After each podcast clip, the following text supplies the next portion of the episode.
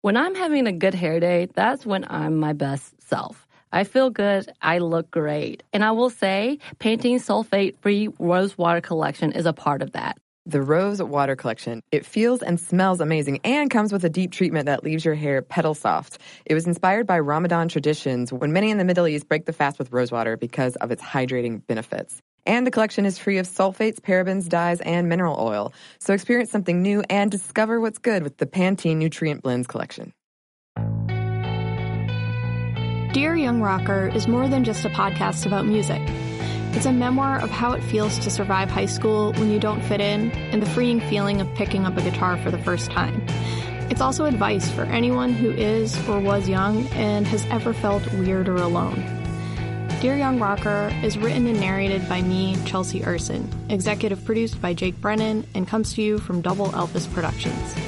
Listen to Dear Young Rocker on the iHeartRadio app, Apple Podcasts, or wherever you get your podcasts.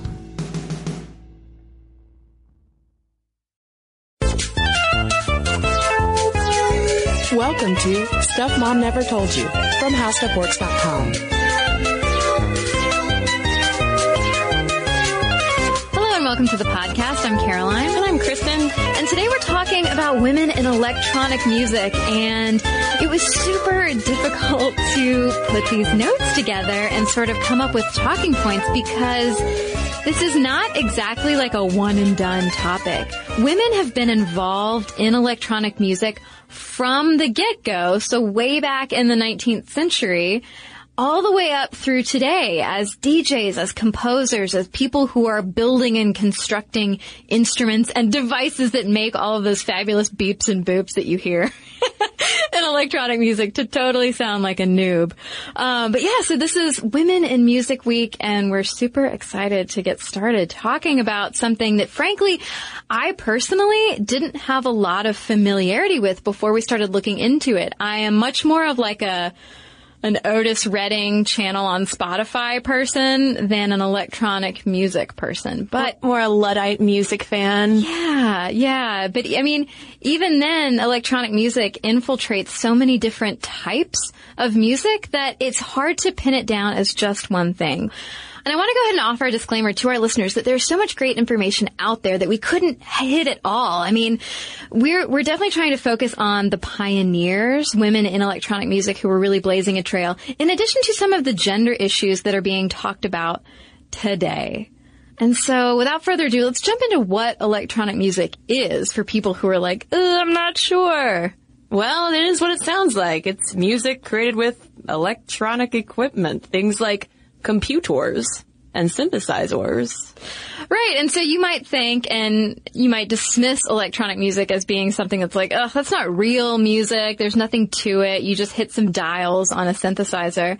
But that's a, an attitude that Bjork, who's a pretty mainstream electronic artist at this point, took issue with back in 1997 in an interview. She said, I find it so amazing when people tell me that electronic music has not got soul and they blame the computers. They get their finger and they point at the computers like there's no soul here. And it's like, you can't blame the computer. If there's not soul in the music, it's because nobody put it there and it's not the tool's fault. And so it's interesting to see how as electronic music has evolved from way back in the 19th century to today, how people have tried to sort of create music that is free of the traditional constraints, whether of the instrumentation itself or just the way we think about music in general. Well, speaking of constraints though, when we look at electronic music today and how it's critiqued, uh, women are still a lot of times put in boxes. Oh, you're a female DJ or you're a female electronic music artist. And Molly Wells of Funerals takes issue with this saying, woman is not a genre stop acting like we're a passing fad. And I don't know if Molly Wells would hear us talking about the history of women in electronic music and say the same thing all over again. But we are hopefully going to back up her statement that, hey, we're not some specialty act. We've been here the whole time. So let's give you some quick origins of electronic music and where it came from. Um, it goes back to the late 19th and early 20th centuries. You have some pretty smart folks, people like Hermann von Helmholtz and Ferruccio Busoni, who start publishing books encouraging people to explore the science of sound and the possibility of creating new tones altogether. Others take this idea and a passion for music and sound and start creating some pretty crazy instruments. So in 1897, for instance, you have Thaddeus Cahill who patents the telharmonium, also known as the dynamophone, which was the first significant electronic music instrument. And he didn't complete it until 1907. And this thing was massive. It weighed 200 tons, measured 60 feet long, and it, it was a 36 note per octave keyboard and was a type of additive synthesizer, likely a term coined by Cahill. So this guy was pretty much a genius, and you could only hear it though by sending the voltage output over the telephone network to paying subscribers. And I mean, when I say this thing is massive, it was, it looked like a huge organ on steroids, like a robot organ taking over a room. And for all of that size, yeah, I could make a little bit of music. But yeah, you, you had to be one of like the cool early adopter insiders who knew when to pick up the phone, I guess, to listen to it. And then, I mean, who has the time? What are you doing while you're sitting there listening to it? Like, you've got to sit on the phone. well, it's 18, well, I guess by this point, what, 1907? What else are you going to do? That's right. That's true. You know? Uh, well, in 1919, CIA nemesis and Soviet spy Leon Theremin invents The harp? the, the theremin, uh, which is basically a box with two antenna, and you wave your hands next to them to control pitch and volume. And he ended up patenting it in 1928. My first theremin experience, I saw somebody performing it and was like, "What? It's it's Black magic. it's magic. Um, but also during this time of development and experimentation in the 1920s, you've got Jorg Mager who develops the Sphärophon, which could deliver microtonal and quarter tone scales. Basically, he wanted to liberate music from its fixed scale on the piano. And during this time, you know, a lot of people are responding to cultural shifts. It's not surprising that when things happen in society and in, in culture, people in the arts will respond to it. And so if you look to Russia after the Bolshevik Revolution, there were radical new types of music and electronic instruments emerging as part of this utopian movement inspired by futurism and anarchistic ideas. You've just basically got a lot of people around this time being like, down with the tyranny of the piano and hooray for scientific culture. But not everybody was on board with this newfangled electronic music.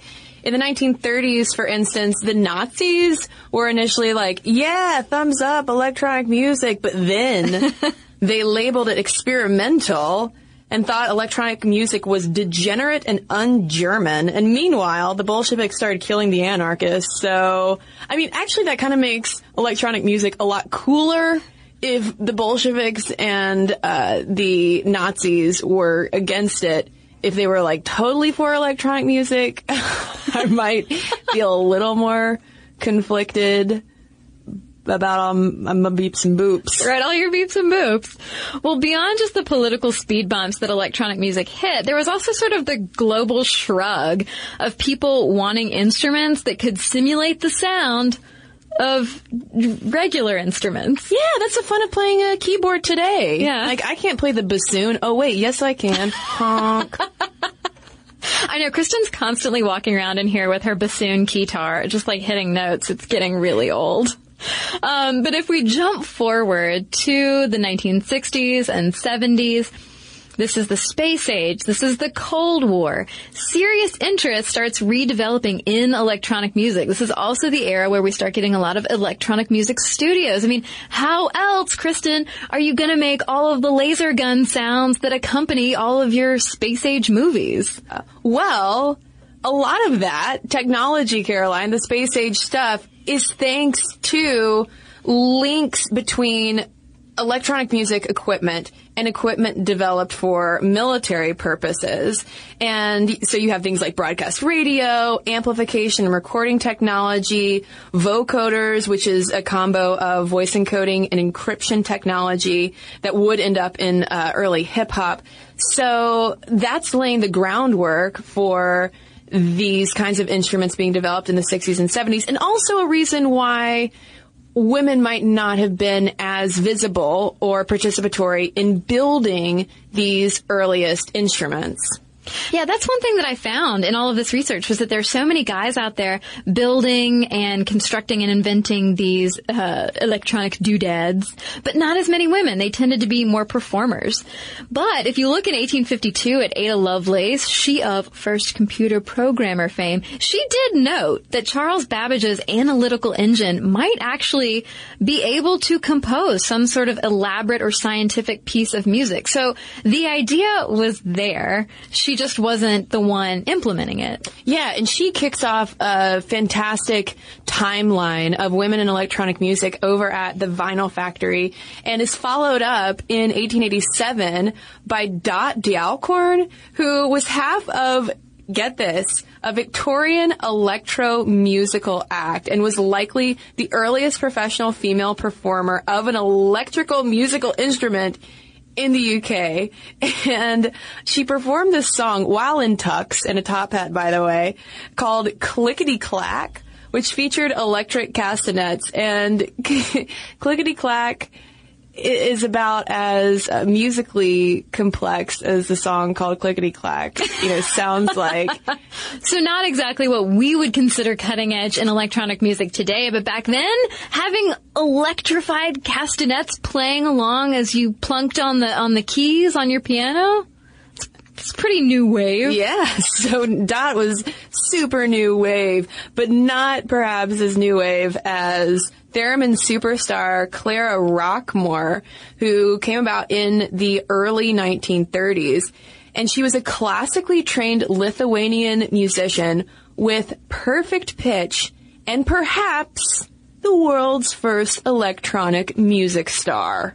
Yeah, so Rockmore picked up the theremin after a health condition made it hard for her to continue playing the violin, and she even came up with a specific finger technique to play the instrument more precisely. Uh, and if you look at pictures of her, she looks so sublime, just like, like she's holding her arms up like, what am I going to make for dinner? To me, she looks a little bit like uh, Morticia from the Addams family with an updo playing the theremin. She's very otherworldly. Yeah, the thing is, she's picking up this instrument not too long after Leon Theremin himself patented it, and she kind of became his muse during this time. She so impressed him with her abilities and her technique that he ended up giving her an RCA model theremin as a gift, and she even inspired him in turn to improve the design.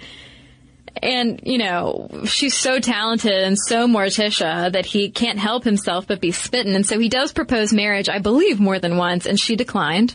She ended up marrying some other guy, but they stayed super close for the rest of their lives, even after, you know, he got like taken out of the country and then came back and taken out again.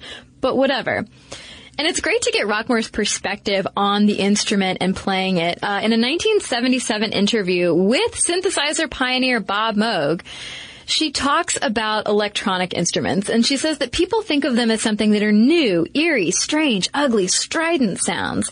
She says, now that is completely the opposite of my approach. I am a violinist and a musician. I wanted to see if it were possible to use the theremin to make real music. Bach couldn't write for the theremin when he was alive, but there's no reason why I can't play Bach on the theremin today. And I think it's awesome that she uses the example of Bach because Bach will resurface in our electronic music conversation a little bit later. But the theremin actually sort of realizes those early scientific men's desires to free themselves from the tyranny of the piano. As Rockmore puts it, there is a certain terrific freedom. You feel like a conductor in front of an orchestra. There is no instrument between you and the music.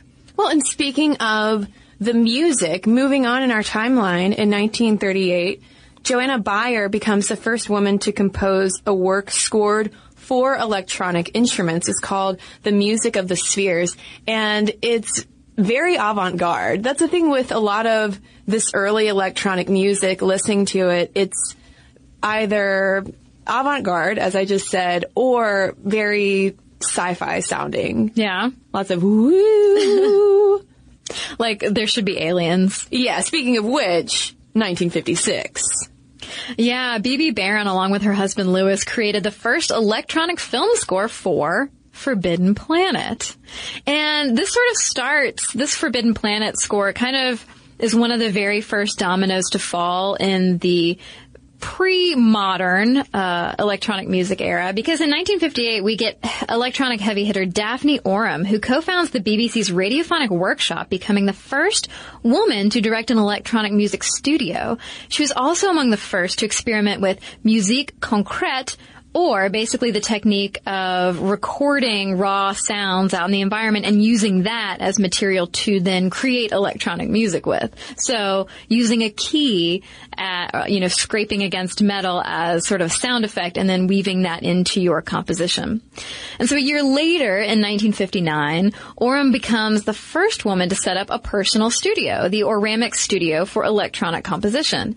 There, she creates basically electronic background music for theater, radio, TV, short films, and even exhibits, things that we would call sonic environments. And she eventually did compose electronic pieces for feature films, concerts, and even a ballet. And it's notable to see what sparked her interest. Uh, when she was a kid, she played piano, so there you have that. But her electrical engineer brother also helped her to build radio transmitters and receivers, and you put that together, and you have her getting her start as a BBC music balancer and studio engineer, a job that only opened to women when men left to fight in World War II. And when she gets there, she starts experimenting with synthetic sound in 1948 after becoming interested in the cathode ray oscilloscope, which was used to display the characteristics of sound waves graphically. And genius that Daphne is, she thinks, huh, I wonder if I can reverse this process. And she figures it out. In 1962, she becomes the first woman to, to design and build an electronic music instrument with help called the Oramic system. And essentially it's an early sequencer. So it was a machine that interpreted the composer's drawn musical instructions. So shape was used to tell the machine how things like pitch, vibrato, and volume come out. So she did it. She reversed the oscilloscope. But this, of course, was after when she was younger. She had asked someone at the studio, like, "Hey, if I do this in reverse, will it read what I what I'm doing?" And I imagine she trailed off as she got a blank stare from the man, who then just said no. And the source that we were reading was like, well, yeah, Oram just took that as a challenge and was like, okay, fine. Well, I'm smarter than you, so I'm going to do this. Um, but in 1963, her contemporary, composer and arranger Delia Derbyshire, who's basically like a cult star of early electronic music, was also working in the BBC's radiophonic workshop, creates the theme for Doctor Who, one of the first theme songs to be produced totally electronically. And so she takes this guy, Ron Grainer's score that he had written to become the theme song, and without the aid of synthesizers, just using oscillators and other little bits and bobs of what eventually would be part of an actual synthesizer, creates this incredible, almost sonic experience. And Grainer, when he heard it, was like, did I, did I write that? And she's like, well, no, not really. Uh, I did half of it, and so you owe me half of the royalties for this theme song, which she was denied. Okay. So a recent study found that a great hair day makes you happier and more confident. But that same study also revealed that 95% of women don't feel great about their hair. I can definitely relate to the confidence part because if my hair is doing something a little weird, something I don't want it to do, then I, I can't stop thinking about it the rest of the day. Oh my God, we've all been there. Pantene's Rosewater collection feels and smells amazing and comes with a deep treatment that leaves your hair petal soft. It was inspired by Ramadan traditions when many in the Middle East break the fast with rosewater because of its hydrating benefits. And the collection is free of sulfates, parabens, dyes, and mineral oil. Your hair doesn't look really great. Thank you. I actually worked in a place for a while that was very sensitive environmentally, and we weren't allowed to use shampoos that had sulfate in them. So that's something that I look for these days. And bonus, I love the way that my hair looks now. So experience something new and discover what's good with the Pantene Nutrient Blends collection. This episode is brought to you by NBC's Good Girls. Okay, the new season of NBC's Good Girls is generating serious buzz. Christina Hendricks, Retta, and Mae Whitman have never been more hilarious as America's favorite moms turned gangsters, Beth, Ruby, and Annie. already this season, there have been some big twists and breathtaking surprises. The fans love it, and the critics do too. Variety calls Good Girls addictive and audacious. Entertainment Weekly says it's just what you need, and Rotten Tomatoes certifies Good Girls 100% fresh. So, if you've missed any of the new season, get yourself online and stream it now. And Sundays on NBC, watch it live. There's sure to be big twists and huge surprises. So, you'll want to enjoy your Good Girls experience in a spoiler free zone. The all new, all hilarious season of Good Girls, Sundays on NBC and streamed anytime. Yeah, that was part of the radiophonic workshops rules where really only the, the main composer got any royalties to which hardcore Doctor Who fans today cry foul! Doctor Who fans love Delia Derbyshire. And she also, though, not surprisingly, had a background, much like Daphne Oram, in music and math from college. And she went on to have an incredibly full and creative career, even working with Paul McCartney. And she was also in demand among bands who were interested in synthesizers. And just quickly, I wanted to note that while she was working with BBC's radiophonic workshop, there was this uh, soundscape that she did for a documentary that took place in the Sahara Desert, and she used this green lampshade that when she struck it, it made a pure frequency. She used it and then broke down the various sounds from it and then rebuilt them to create the background for these camels running through the desert. And that green lampshade is now really an icon in the mm-hmm. history of electronic music, listed, for instance, in the BBC's four sound effects that made TV history. Whenever you read about Delia Derbyshire, you always read about that green lampshade. Yeah, and she also talks about how she used her own voice, essentially breaking it down into parts for the sound effect of the camels running their mm-hmm. hooves. And so, I mean, she, that, that documentary is totally cited as a huge moment in electronic music. But the game changer in all of this is Wendy Carlos. She's a composer, an instrument builder, Eh, and a reluctant performer. She's way more into the whole behind the scenes creation aspect. And her Switched on Bach album, which was released in 1968, is basically seen as the turning point where electronic mu- music becomes a thing and the mainstream takes notice.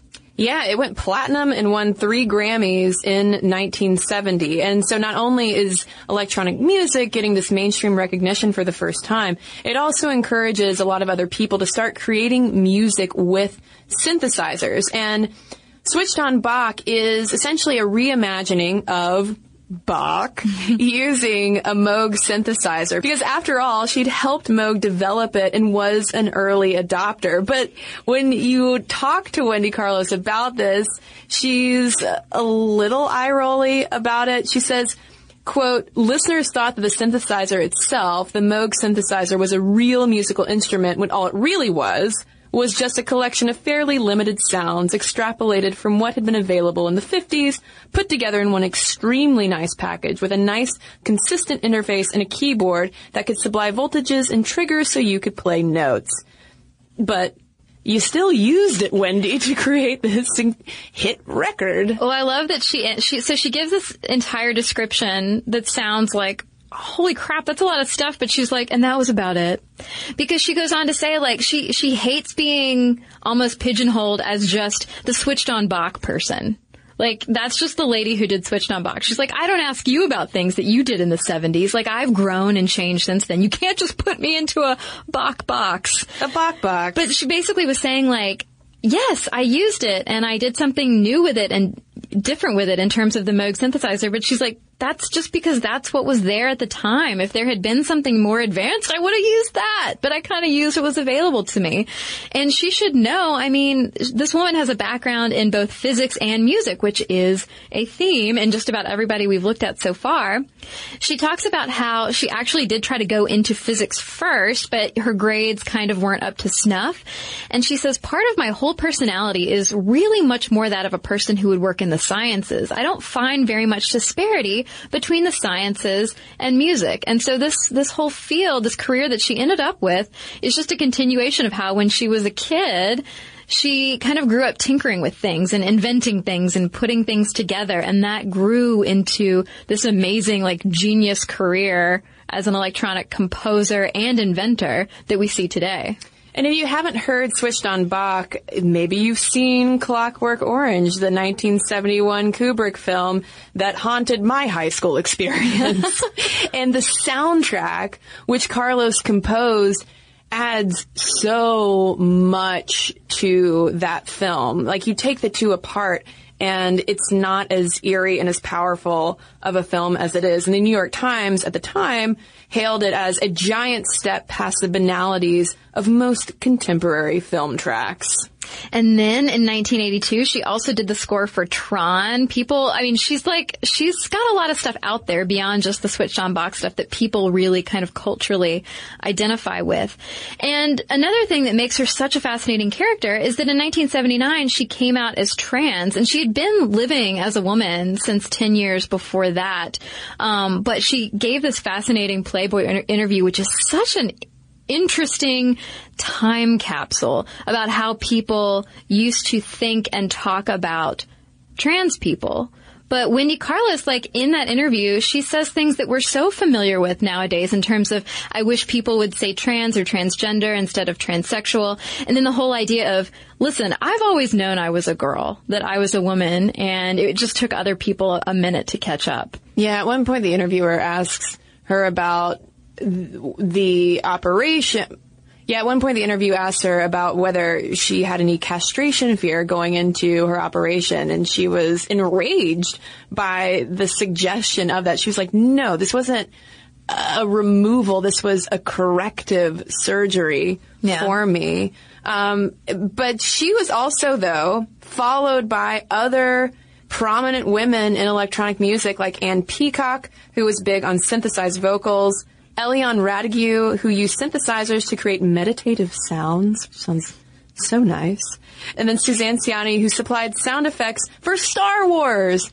What? Yeah, so a lot of women uh, are working in this whole film scoring industry. People are creating lots of incredible sound effects and uh, scores that you're probably familiar with. Um, you also have people like Laurie Spiegel, who created an algorithmic composition software for Mac, Atari, and Amiga, and Laurie Anderson, who is a composer and performer, and who also built her own instruments. She ended up having hits in the 1980s, became Lou Reed's wife. Um, but it's it's incredible to realize that we just haven't, as people who are kind of outside the electronic music realm, we just aren't exposed to these incredible women and their contributions to, to music, to electronica, to soundtracks. Um, but there's so many names out there, and I just wish that we had more time to talk about them. Well, now that we have offered at least a brief history of women in electronic music, let's fast forward and look at women in electronic music today because the landscape has definitely changed, but some things remain the same. Yeah, so today's electronic music industry is huge. This is coming from an April 2015 Billboard article that said that the electronic music industry just in North America is worth about 1.9 billion dollars. Globally, it's about 6.2 billion. And they were talking about a report that analyzed revenue from things like music sales and streaming, from festivals and clubs and things like that. And in 2014, apparently dance track sales hit an all-time high. So, where are the women in all that? What's what's the equation? Well, when it comes to live performances, like if you go to, for instance, TomorrowWorld, you aren't going to see a ton of women on stage. Uh, Female Pressure that we mentioned at the top of the podcast looked into women's representation and surveyed 21 music labels and 43 festivals, which admittedly, small sample size, uh, but they found that women represented just 5 and 8.4% of artists respectively. And then even if you include though mixed male female groups, the numbers don't change all that much. In fact, uh, the number of festival acts drops to 7.7%. And so when you look at sort of the role that women play in electronic music today and, and their visibility and their participation, um, the general theme that we found in, in researching and reading blogs and, and posts like posts talking about this issue, the general theme tends to be that yes, we need more women participating. We need more visibility for women. We want to hear more from women. Um, but also, don't just focus on my gender. Focus on the fact that I'm an incredibly talented person who's been working hard at this career for a long time. And we looked at uh, Pink Noises from Tara Rodgers, which is both a book and a blog.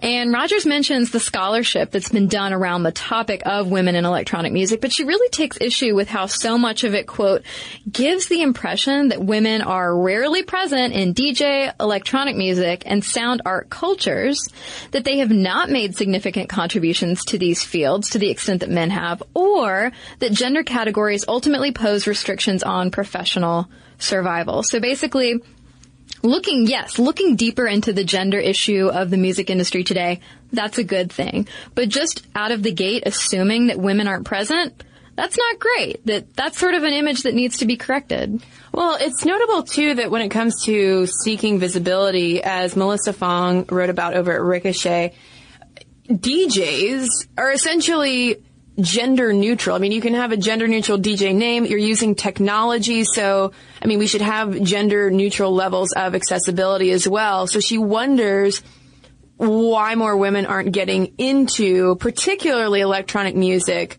production. So you then ask the question of, is this a problem of participation or visibility? Or are women avoiding it or simply not seeking to be described as female? Because as we'll talk about a little bit more in a minute, there are some female DJs who intentionally go by gender neutral, even masculine names because they're like, I don't want to be called a female DJ. Don't put me in your ladies night lineup.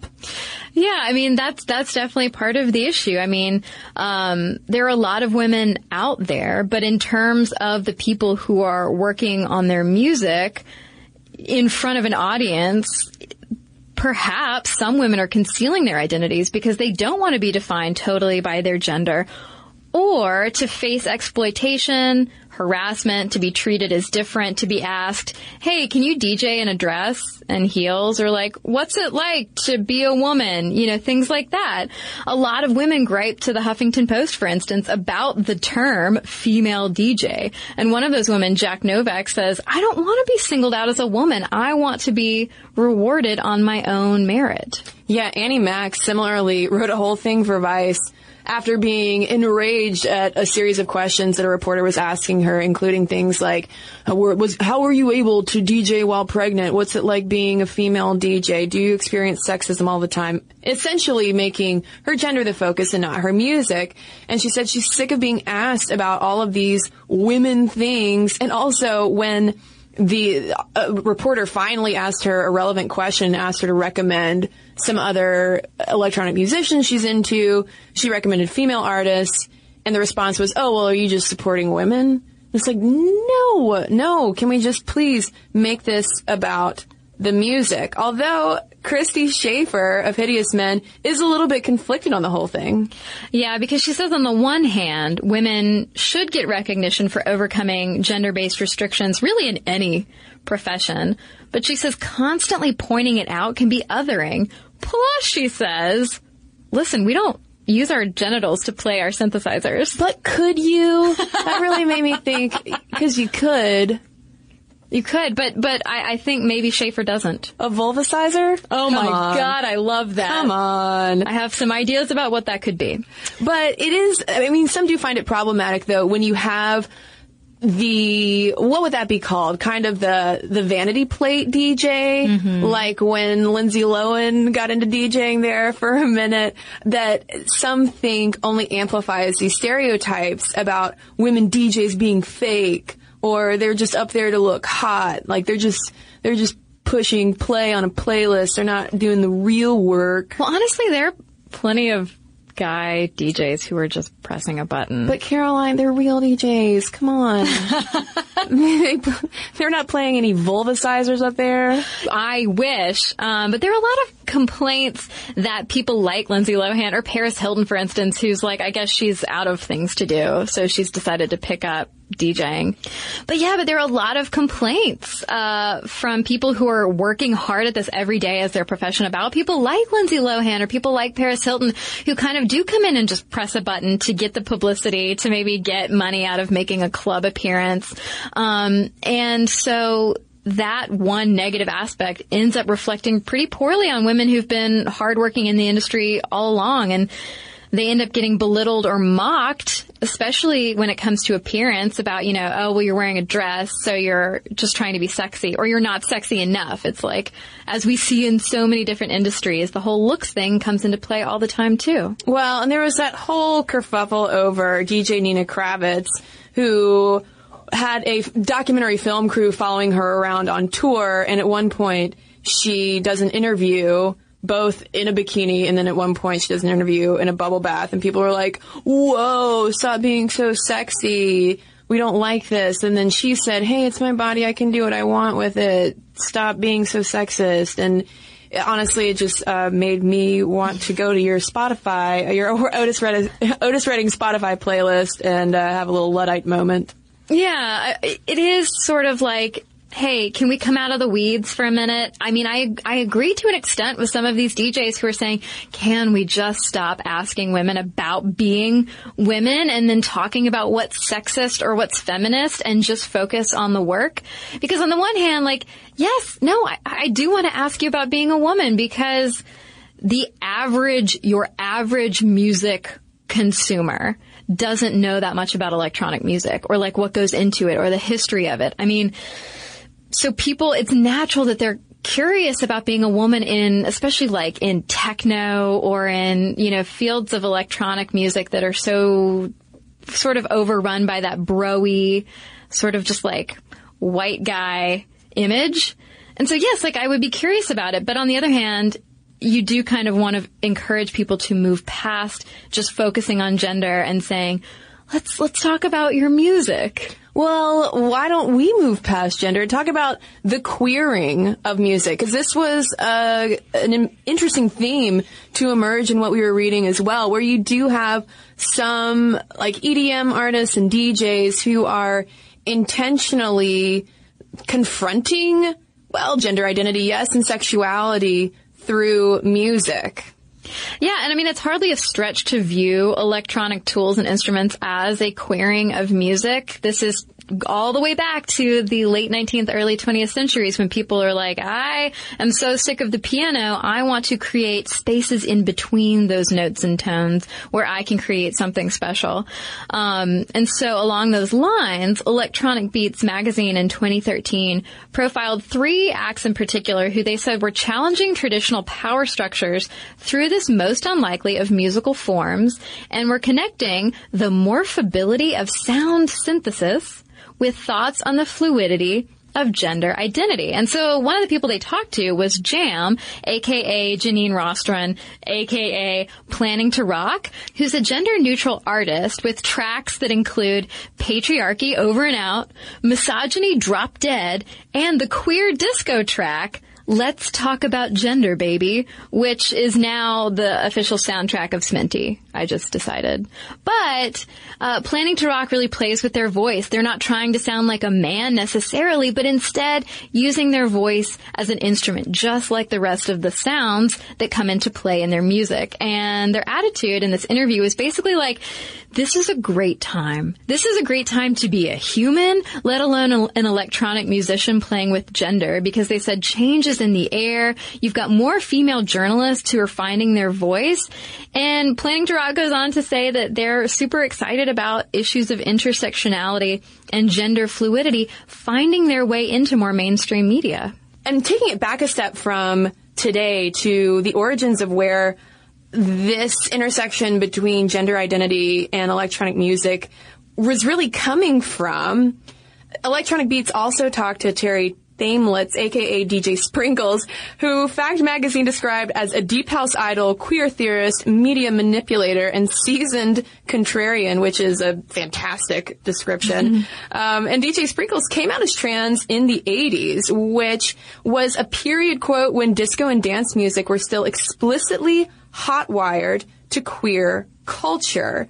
And Sprinkles feels that house music's queer roots have been cleansed with its mainstreaming. So that helps, you know, connect the dots as to why there might be this renewed interest today in reclaiming those kinds of roots and really playing around with identity as it relates to music. And this is something also echoed by The Knife, aka Swedish siblings Olof Dreijer and Karin Dreijer Andersson, who are committed to challenging gender and power norms and applying feminist, queer, and academic theories to real life, which who knew that electronic music could be that loaded, but yes, indeed, it is.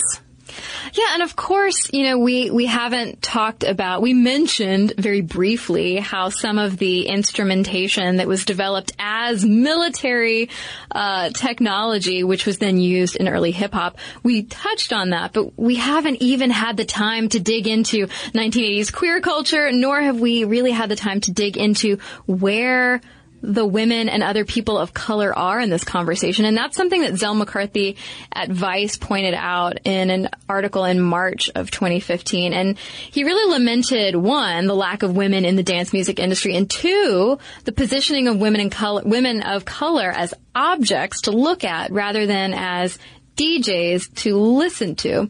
And he cites people like Diplo, whose videos feature the rear ends of many a woman, usually women of color. And so from there, he kind of branches off, McCarthy does, into talking about this issue that we see in a lot of industries that whoever the gatekeeper is to sort of allowing new people to surface, the people they let through a lot of times tend to look like themselves. And so when you have club owners, promoters, or even popular publications they might not be consciously sexist or racist, but if they're promoting their friends or people that they're familiar with, you sort of get that in-group effect where everybody ends up looking like those gatekeepers or those tastemakers. McCarthy even cited a talent buyer who said that one club wouldn't book an act because the women weren't hot enough, and that can be a big deal. Obviously, because if you're not getting booked, then you're not getting the money, and there's so much money, particularly right now, in EDM. And so if those people who look or sound different aren't getting past the gate, then there are fewer opportunities open to them. And yeah, I mean, a lot of this does go back to the money, but McCarthy kind of pulls us back and says, but wait, we can't forget what he says, the essence of what dance music is and should be. Because yeah, okay, it's all about the money. Yes, yes. But remember, dance music as we know it was originated by black, Latino, and queer artists who wanted to create safe spaces for people disenfranchised by mainstream society. So, I mean, whew, not that way anymore, it seems like, in a lot of ways. I mean, uh, McCarthy also praises the EDM community, like the, the people in the audience for being very like open and accepting and very fluid with gender and sexuality and all these kinds of things. Um, but on the industry side, it does seem like the more mainstream that you get, the more that door starts to close. So, Cristen, we have now gone from the 19th century through to to raves to, to today people who are out there crafting incredible music that serves as a commentary on gender identity. I mean, that's way far removed from the from the dynamophone that was 200 tons. But what's not different, and what I love, and I hope I don't sound too cheesy for saying this, is that the common thread of wanting to use this electronic music and technology and sounds to throw off sort of the tyranny of the traditional way that society operates or that music operates or that sound operates. That's the common thing is that whether you're saying, I want to challenge the patriarchy or gender norms, or whether you're saying, I want to challenge the way that sounds are created, it's all coming from this beautiful, like scientific, uh, just desire to create and create beautiful differences.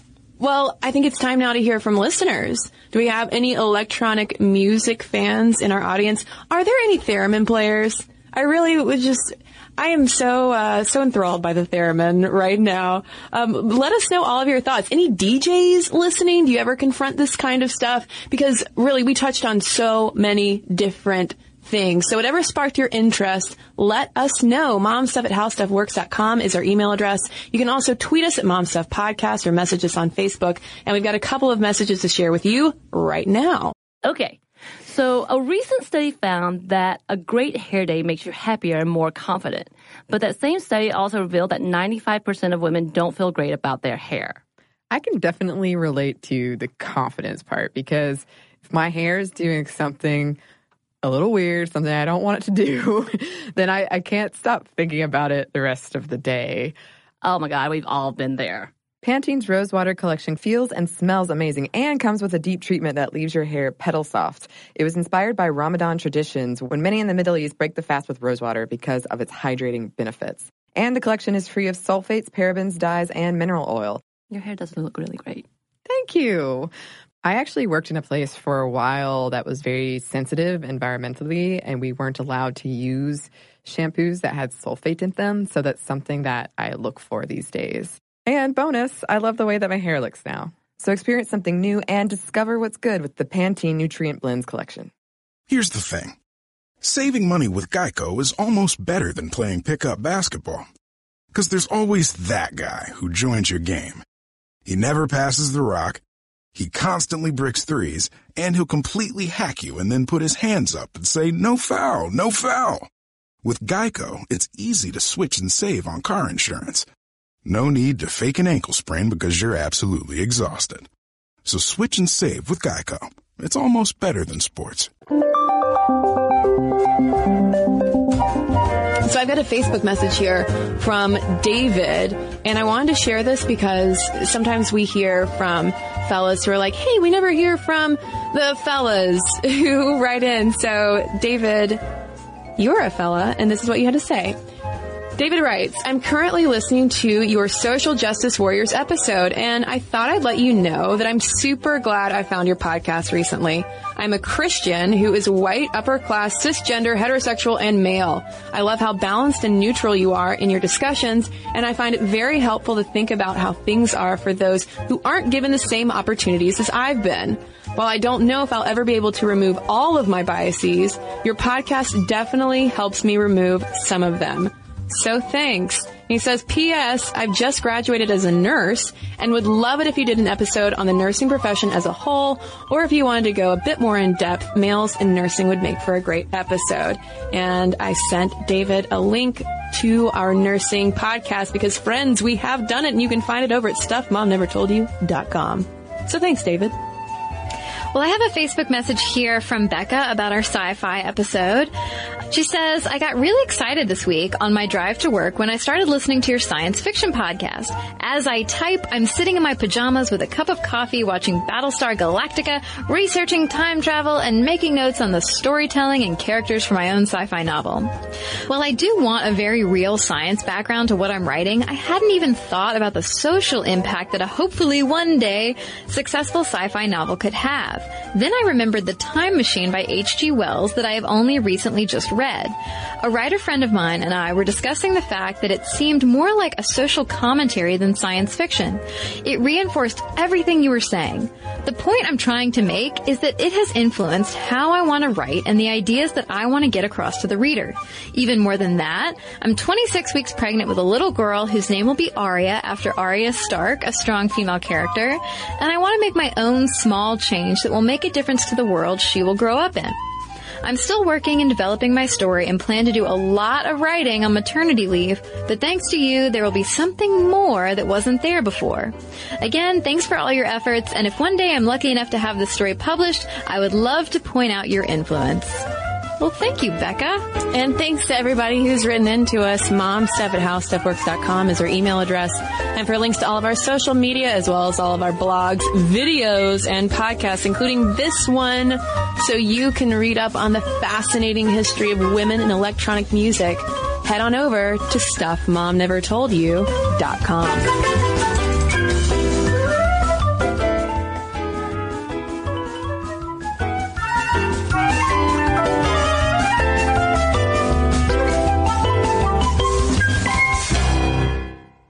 So here's something that some of you might find shocking. 95% of women don't feel good about their hair. But Pantene is changing that. Pantene's Rosewater collection combats bad hair days with an innovative formula that uses rosewater derived from the petals and buds of the Rosa gallica plant. With Pantene's Rosewater collection, I can really feel how much more hydrated my hair is. And it's sulfate, paraben, dye, and mineral oil free, which makes me feel good because who needs all those additives? Experience something new and discover what's good with the Pantene Nutrient Blends collection. This episode is brought to you by NBC's Good Girls. The new season of NBC's Good Girls is generating serious buzz. Christina Hendricks, Retta, and Mae Whitman are hilarious as America's favorite moms turned criminals. This show is the perfect blend of comedy, action, and romance. No wonder critics call Good Girls your next TV addiction. And Rotten Tomatoes rates it 100% fresh. Ooh, Good Girls, Sundays on NBC. The new season has already had some wild twists, so watch live. And stream anytime.